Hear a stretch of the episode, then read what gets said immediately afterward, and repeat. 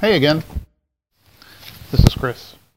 And I'm sitting outside today. I'm not sure I'm going to talk about this, but I've been reading this book again. Got to read it a couple times to get everything that's in it. The book is Man Up by Jeffrey Hemmer. It's really a great book. Don't set it on top of your coffee cup though, because it'll get damp. And then you'll have to clean it off, and then you'll get other things you set it on damp, and that's just not good.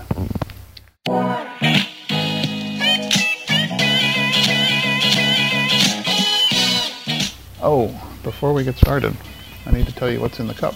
First of all, here's the cup. This is one of my most favorite cups.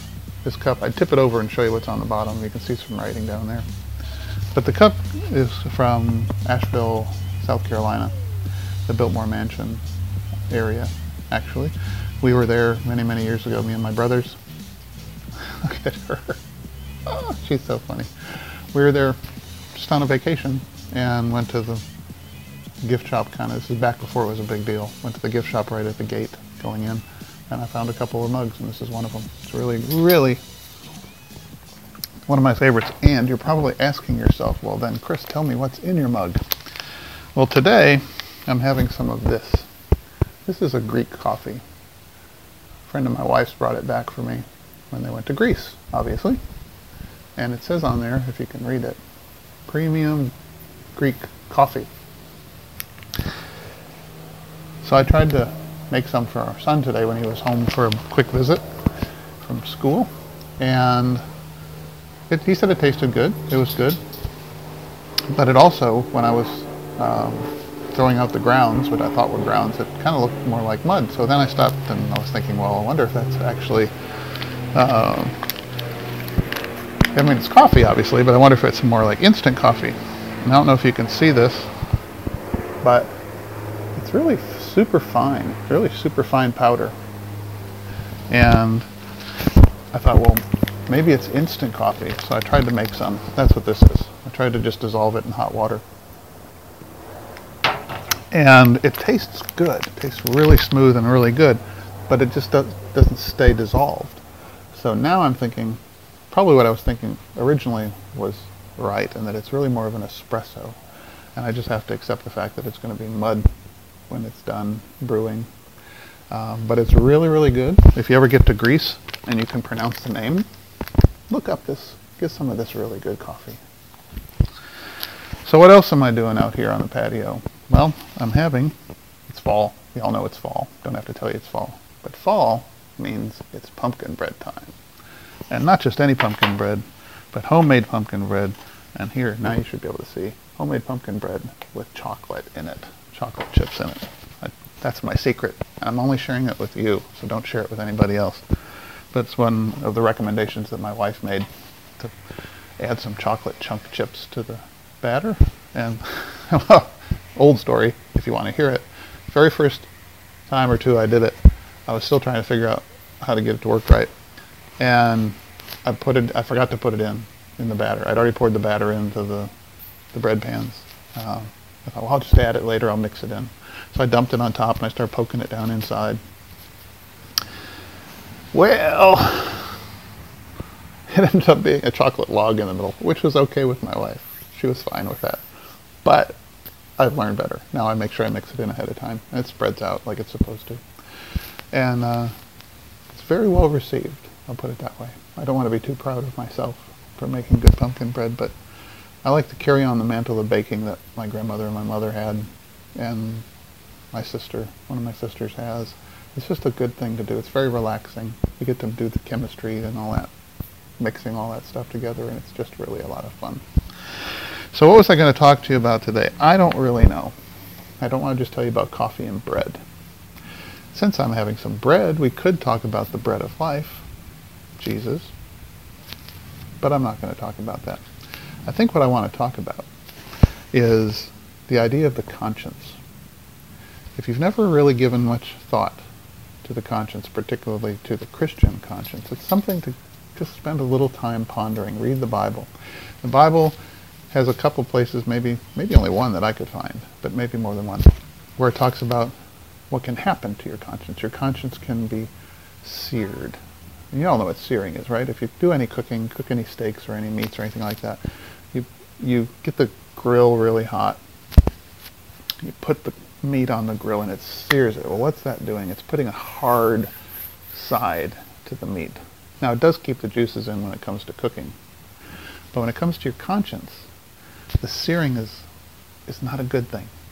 Searing of your conscience is where you stop being tender, stop being soft, stop being um, troubled. That's really probably the best way to describe it. You stop being troubled by things that you should be troubled by. Now, the truth is that the conscience goes both ways. Everybody has one, but not everybody's functioning properly. Well, what does that mean? Well, that means that if your conscience is uh, not properly, let's use a funny analogy, let's say it's not properly tenderized, then it will start to get hardened to what it shouldn't be hardened to. Right? And it'll be soft, if you in a way, to the things it shouldn't be soft to. That sounds strange, but it's think about it for a little bit. If what's influencing and training your conscience is the world, the culture, uh,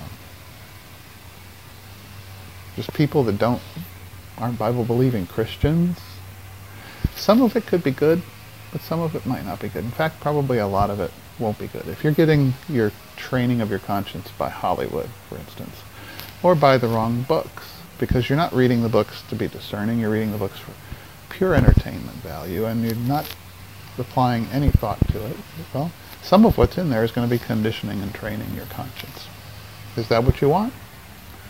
Or do you want your conscience to be properly trained? You don't want it to become calloused. You don't want to start thinking of bad things as being good and good things as being bad. It's kind of an interesting concept. How can we think of good things as being bad? Well, take today's world. You know, the way people think that something that's in the Bible, where God says this is the way it is between a man and a woman, people today, that's a good thing, and people are seeing it as bad. They're seeing it as not open-minded enough. We need to be more open-minded. We don't want that. It's okay to consider other ideas, but you always have to use the right filter. And as a Christian, guess what your filter is? Your filter is this puppy. Not necessarily mine, but it's this. It's the Word of God. This is what will train your conscience. If you're not spending any time in a good church, and of course I'm qualifying that because you can go to lots of churches where you can hear all sorts of things, but if you're not in a church where you're hearing the Word of God preached in all its uh, purity, and you're not having the sacraments administered rightly, your conscience is going to be different than if you were in one of those kind of churches. If you're not in a Bible study on a regular basis, if you're not learning from good, solid teachers, there's lots of teachers out there. Believe me, on the internet there are lots and lots of teachers out there. But you can't just randomly go, oh, I'm going to start following that person because they have charisma. You have to follow people based on the fruit of their faith, based on the words that come out of their mouth. If you listen to somebody, check them, check me, check anybody. Pastor Wolfmueller, Pastor Fisk, Pastor Rosebrough, um, any number of these guys. They'll tell you, don't trust me, trust the Word of God. Check everything that's said against the Word of God. And that way, if I say 98% of things that are really good here, and there happens to be one or two things that just because I'm excited to be on camera talking to you, I get them wrong, then take the good. See the good, see the good intentions. But if somebody is out there preaching your best life now and giving you a bunch of garbage, sorry, almost to use a different word, um, why spend the time trying to find the 1 or 2% in the 98% that's bad? Use your discernment. So to train your conscience, let's wrap this up here. You train your conscience, you have to be in the, uh, hearing the word preached rightly, and you have to be in a good Bible study that's actually studying the word, not teaching you 12 steps to a better you. That's my word for today. I hope you enjoyed this quick little Cafe Sola podcast. Trying to keep these short. Join us next time as I sit out on the patio, drink some coffee, and share things with you. And we'll talk to you next time. God's blessings.